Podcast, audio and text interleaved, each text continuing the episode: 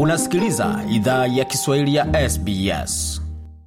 Tungependa kuwashukuru wamiliki wa jadi wa ardhi tunaofanyia matangazo yetu. Kuanzia leo, idhaa ya Kiswahili inatoa heshima zake kwa Kamareg, watu wa taifa la Kulinga, kwa wazee wao wa sasa na wa zamani. Pia kuanzia leo tuna wakubali wa Aboriginal na Torres Strait Islander ambao ni wamiliki wa jadi kutoka ardhi zote unaosikiliza matangazo haya. Jambo popote lipo na karibu katika makala idhaa ya Kiswahili ya SBS. Uko na migode migerano katika studio hizi za SBS tukuletea makala haya kutoka studio zetu pamoja na mtandaoni, anaone ambao ni sbs.com.au mkwa juu Swahili. Tuko na mengi sana tulioandalia, tukianzia moja kwa moja katika muktasari wa habari, kisha tuletea mengine mengi hapo baadaye.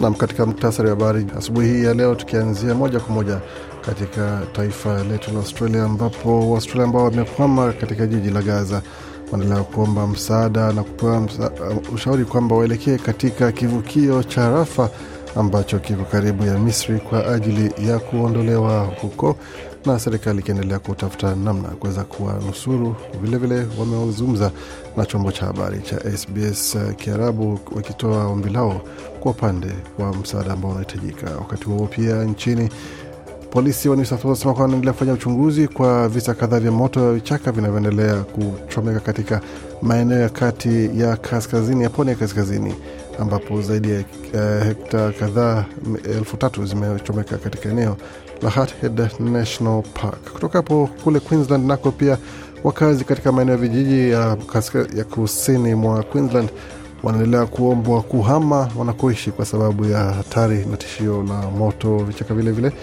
na kimataifa, tukitazama kile ambacho kinajiri, wanasheria Tanzania wanataka mikataba ya DP World kuwekwa wazi na serikali, wakati ambapo eh, saini zimetiwa. Nao muungano wa Ulaya wapitisha vikwazo dhidi ya taifa la Niger na viongozi wa Niger, na tukielekea kwingine ambako tuletea yote ambayo yanajiri katika michezo, ambapo Mwaustralia Ange Postecoglou anaendelea kunguruma katika EPL.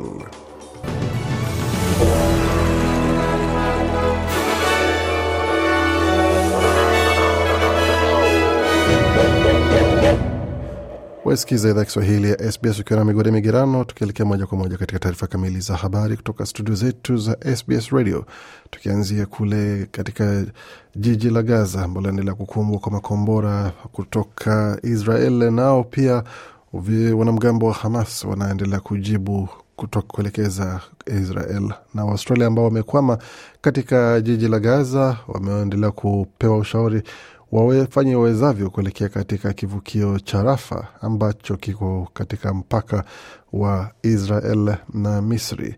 Hii ni kwa ajili ya, kwa ajili ya kuweza kupata kivukio hicho, lakini bahati mbaya wengi ambao wanafika huko wanapata kivukio hicho kikiwa kimefungwa vilevile. Mwanamke mmoja aliyezungumza na shirika la habari la SBS uh, Kiarabu amesema kwamba aliondoka Gaza na familia yake kuweza kuwatembelea, lakini alipotembelea kwa mradhi, alitembelea familia yake Gaza na ndipo vita vikazuka, na ameeleza SBS Arabic uh, jinsi anavyohisi wakati huu. We've been told like the, the Australian uh, officials they called me they called us uh, multiple times telling us to come here to cross the borders. Anasema maafisa wa Australia wametueleza mara kadhaa, wametupigia hata simu wakitueleza tuje hapa tuweze kuvuka mpaka, lakini kwa bahati mbaya hakuna chochote ambacho kinafanyika hakuna hatua yoyote thabiti ambayo imechukuliwa. Kwa hiyo tunahuzunika sana na tunasikitika sana. Kwa hiyo hakuna chochote ambacho kinaendelea, na tunatumai kwamba tunaweza kuvuka kilomita chache iliyopo, lakini kwa sasa tunajaribu tuwezavyo tu katika sehemu salama zaidi. Idara ya masuala ya kigeni pamoja na biashara imeeleza shirika la habari la SBS kwamba hali mjini Gaza inaendelea kuwa changamoto kubwa na inabadilika kwa kasi sana. Inaeleza kwamba kuna Waaustralia 77 ambao wanaendelea kupewa msaada pamoja na wakazi wa kudumu ambao wana familia zao kule Gaza ambao serikali ya Australia inaendelea kuweka juhudi ya kuwasaidia. Kutoka patarajia hapa nchini ambapo serikali jimboni New South Wales wanaendelea kufanya uchunguzi kwa chanzo cha mioto kadhaa ya vichaka ambayo imeendelea kukumba eneo la kaskazini ama pwani kaskazini ya kati ya jimbo hilo ambapo inaaminika kwamba Uh, kuna mashaka kuhusu chanzo cha moto huo ambapo unaendelea kuwaka katika jimbo hilo. Polisi wamesema kwamba na wametoa ombi kwa umma kutoa taarifa kuhusu moto ulioanza Oktoba 17 uh, takriban kilomita 15 uh, mashariki mwa jiji la Kempsey na moto umeweza kudhibitiwa baada ya kuchoma takriban hekta elfu tatu za ardhi katika eneo la Harthead National Park. Wachunguzi, polisi wachunguzi wanasema kwamba uchunguzi unaendelea kwa jinsi moto huu uliweza kuanza, pamoja na moto mingine miwili ambayo ilitokea katika eneo la Crescent Head siku hiyo hiyo, na amezungumza akisema kwamba dereva mwenye gari nyeupe aina ya Nissan Ute alionekana katika eneo hilo na ndiye anasakwa kuweza kuhojiwa na kutoa ushahidi kuhusu kile alichoweza kushuhudia. Hii inajiri baada ya moto kuchoma katika maeneo ya Nomboida ambako karibu ya jiji la Grafton, ambao pia ni karibu eneo lingine la Penrith katika eneo la magharibi mwa Sydney, ambapo moto huu pia uliweza kudhibitiwa jana Jumatatu tarehe ishirini na tatu ya Oktoba.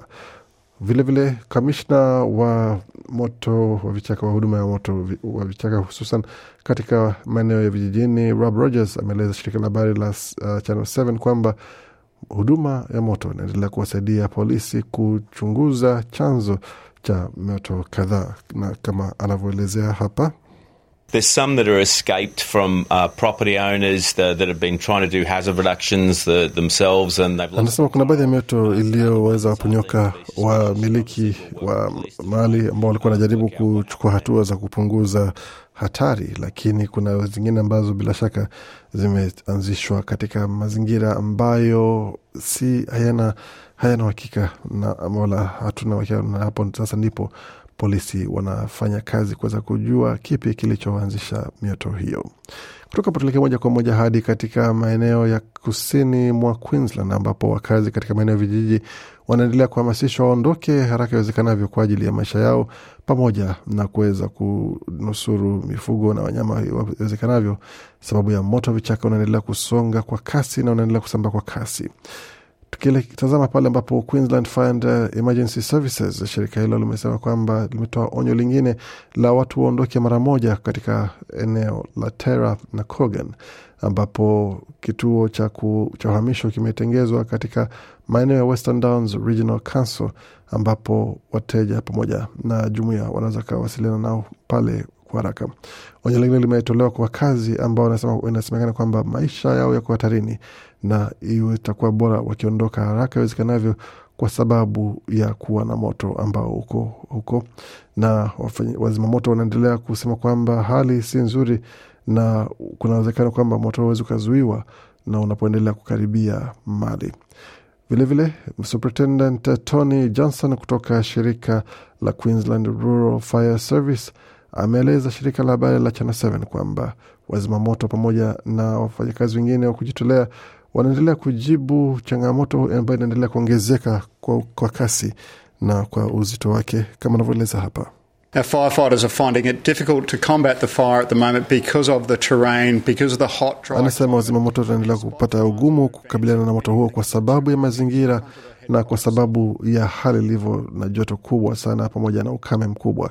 Kwa hiyo kukabiliana na moto kama huo ambao unaendelea kusonga kwa kasi, inakuwa ni vigumu sana kukabiliana na moto ambao uko mita mia mbili mbele yako, pamoja na hali ambayo inaendelea kusambaza moto huo.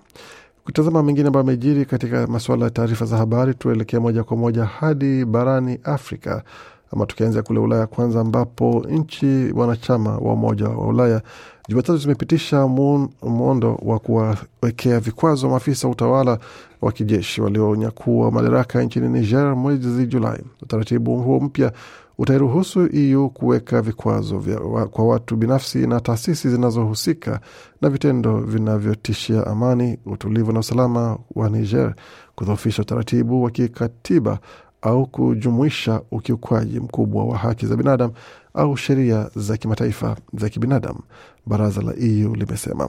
Kwa hili EU inalenga kuangalia na kuimarisha hatua zozote zilizochukuliwa na taasisi wa kikanda ya Afrika Magharibi almaarufu ECOWAS. Na katika nukuu ya taarifa hii ni kwamba tangu mwanzo EU imelaani mapinduzi ya Niger kwa maneno makali. Mwisho wa nukuu. Mkuu wa sera za mambo ya nje wa EU Josep Borrell alisema. Katika nukuu nyingine ni kwamba kwa uamuzi wa leo EU inaimarisha uungwaji mkono wake kwa juhudi za ECOWAS na kutuma ujumbe wa wazi kwamba mapinduzi ya kijeshi yana gharama, alisema katika mwisho wa nukuu nyingine. Tukielekeza moja kwa moja katika taarifa zingine ambazo ziko huko ambazo zinajiri ni kuelekea kule Tanzania ambapo mambo yako hivi, ambapo wanasheria wanasheria nchini Tanzania wameitaka serikali kuweka wazi mikataba mitatu ya uwekezaji na uendeshaji wa bandari ya mamlaka ya usimamizi wa bandari TPA na DP World ili kuhakikisha maoni ya wananchi yamesikizwa na kufanyiwa kazi. Wakati uwekezaji huo umetarajiwa kuongeza ufanisi katika uendeshaji na utoaji huduma pamoja na kuongeza ajira kwa Watanzania. Wanasheria na wachumi waliambia Sauti ya Marekani wana mashaka na mikataba hiyo, wakidai kuwa baadhi ya vipengele vilivyofichika vitaweza kuleta athari baadaye. Hivyo wanataka serikali kuweka mikataba hiyo wazi ili kuwaruhusu wananchi kuthibitisha kama maoni yao yamesikilizwa na kufanyiwa kazi inavyostahili. Wakili Boniface Mwabukusi amesema kwamba serikali inaposa kuiweka wazi mikataba iliyosainiwa ili iweze kujadiliwa kitaalam na kutoa fursa kwa wananchi kufahamu kile walichokuwa wakilalamikia katika mkataba wa utangulizi wa IGA kama umefanyiwa marekebisho yaliyohitajika. Kutoka hapo tuelekee moja kwa moja katika maswala ya michezo, tutazame kile ambacho kimejiri. Waendelea kusikia idhaa Kiswahili ya SBS. Uko na migodi migerano katika studio zetu, tukianzia moja kwa moja katika mchezo wa NRL ambapo hali inaendelea kuwa hivi, ambapo mchezaji nyota wa Sasini Rabbitohs Nathan Merritt anaendelea kupiga hatua za kurejea katika mchezo huu baada ya kupata jeraha na kuwa nje mchezo kwa muda mrefu, na hali inaendelea kuwa vizuri, ambapo anasema kwamba kwa sasa ameanza kuzungumza tena, anaanza kusimama pamoja na kidogo kidogo kupiga hatua moja baada ya nyingine. Hii ni taarifa chanya ambayo inajiri wiki mbili na nusu baada ya mchezaji huyo kuanguka na kuweza kuwekwa katika mashine zinazosaidia kupumua. Hii ikiwa ni taarifa nzuri sana kwa upande wa mashabiki wa timu ya Sydney Rabbitohs. Katika cricket, uh, shambulizi la mbwa limelazimisha mchezo kati ya Australia na timu tim nyingine hapo kuweza kusimama. Nahodha wa Australia alistahili kuondolewa mchezoni baada ya kushambuliwa na mbwa aliyemng'ata mkononi. Hili ambaye aliondolewa katika mchezo huo kati ya Sydney Sixers uh, Jumapili kabla ya mechi ambayo ilikuwa anacheza dhidi ya Sydney Thunders katika mechi ya Big Bash ya wanawake alikuwa na mikimbio 42. Bihili aliingilia kati wakati mbwa wawili walikuwa wanacheza uwanjani karibu na uwanja, na kwa bahati mbaya mmoja wake kumng'ata kwenye kidole chake. Alikuwa na kueleza waandishi wa habari muda mfupi baada ya tukio hilo. That's basically the extent of it. There, there doesn't really need to be any more detail than that. Um, it was quite gory, so um, we don't need to know. But um, I guess the the positive side of it is that the surgery all went well and um, Anasema yeah, no, hicho ndicho kiwango cha jeraha hilo na tukio hilo. Kwa hiyo si lazima tuingie kwa undani sana kwa kile kilichotokea. Ukweli ni kwamba upasuaji ambao ulifanyika ulikuwa vizuri, ulienda vizuri na hakuna kingine cha kuongezea hapo. Kwa hiyo kila kitu kiko sawa, alisema Bi. Kutoka hapo tutazame kingine ambacho kimejiri katika ulimwengu michezo, tukiangalia katika soka ambapo nahodha ama mwalimu wa timu ya taifa ya zamani Ange anaendelea kupiga hatua moja baada nyingine kuimarisha nafasi yake katika ligi kuu ya Uingereza baada ya kuiongoza tot, uh, Tottenham kupata ushindi dhidi ya Fulham katika mechi yao kwenye uwanja wa Tottenham baada ya kuwacharaza wageni wao magoli mawili kwa sufuri kupitia Son Heung-min pamoja na James Madison waliopachika magoli dhidi ya uh, Fulham. Hatua hiyo inaakisha kwamba yuko katika nafasi bora katika ligi akiwa katika kilele cha ligi. Baadhi ya mashabiki sema kwamba ligi iishe mara moja ili waweze kunyekua kombe pale pale, lakini bado kuna mechi zingine ambazo zinajiri. Hata hivyo, yeye mwenyewe anasema kwamba hajaridhika na jinsi timu yake iliweza kumiliki mpira pamoja na kuweza kusimamia mchezo huo, akisema kwamba wanahitaji kufanya kazi ya ziada. Hata hivyo kuna mashabiki ambao walikuwa na maoni ya kusema pamoja na ye mwenyewe alikuwa na ile kusema supporters need to enjoy this. Uh, they're a big part of sort of what we've created so far. sema mashabiki lazima waendelee kufurahia hili. Wao ni sehemu kubwa ya kile tunachoendelea kutengeza hapa. Katika mechi ya pili nyumbani, tumeweza kuonyesha nafasi kubwa pamoja na kuweza kuona umuhimu wao katika kushabikia timu pamoja na nishati ambao wanaleta katika uwanja huu wa michezo. Kwa hiyo licha ya magumu ambayo tunapitia, wanatupa moyo na tunaendelea kupata motisha na morali ya kuweza kucheza tunachounda hapa. Tukimalizia taarifa za michezo, ni katika kombe la dunia la mchezo wa raga ambapo New Zealand watavana na Afrika Kusini juma mosi katika mechi ambayo itakuwa ni ya kuamua mshindi wa kombe la dunia la mchezo wa raga nchini Ufaransa. Hii imejiri baada ya uh, baada ya Afrika Kusini kuwacharaza Waingereza katika nusu fainali yao ambapo alama ilikuwa ni moja tu ambayo ilikuwa ni tofauti kati ya Waingereza na wa Afrika Kusini. Katika mechi ya mshindi wa tatu itakuwa ni kati ya Argentina dhidi ya England ambayo mechi itakuwa ni saa kumi na mbili za alfajiri tarehe ishirini na nane Jumamosi hiyo. Kisha fainali itakuwa ni Jumapili mida ya saa kumi na mbili za alfajiri uh, Jumapili tarehe ishirini na tisa kwa masaa ya mashariki ya Australia. Katika mechi dhidi ya England na Afrika Kusini kulikuwa na tukio ambapo mmoja wa wachezaji weusi wa Afrika Kusini walishutumiwa kwa matamshi ya kibaguzi ya rangi dhidi ya mchezaji ambaye ni mzungu wa England, lakini baada ya uchunguzi uliofanyika umethibitisha kwamba hakuwa anamdhalilisha mchezaji huyo ba, bali ilikuwa ni mwingine. Kwa hiyo shtaka dhidi yake limetupiliwa mbali na kusema kwamba sababu aliyewasilisha shtaka sie ambaye alikuwa anakejeliwa. Kwa hiyo mashtaka yote yametupiliwa mbali na fursa za kuweza kutoa uh, rufaa kuondolewa vile vile.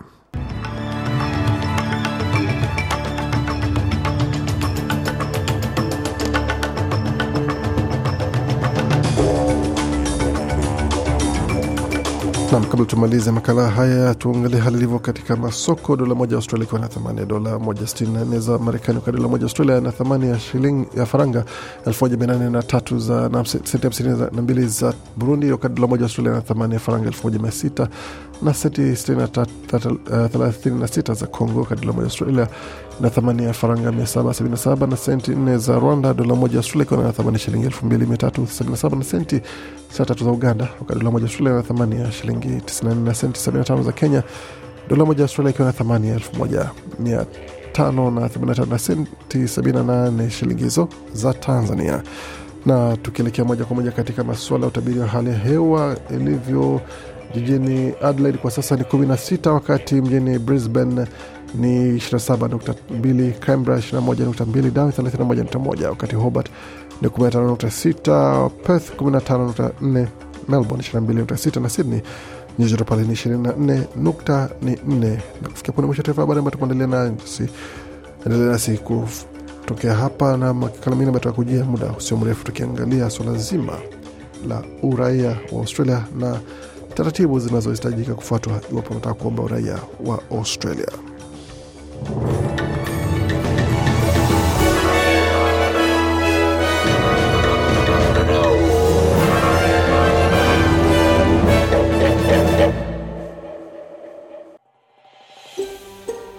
Unataka kusikiliza taarifa zingine kama hizi?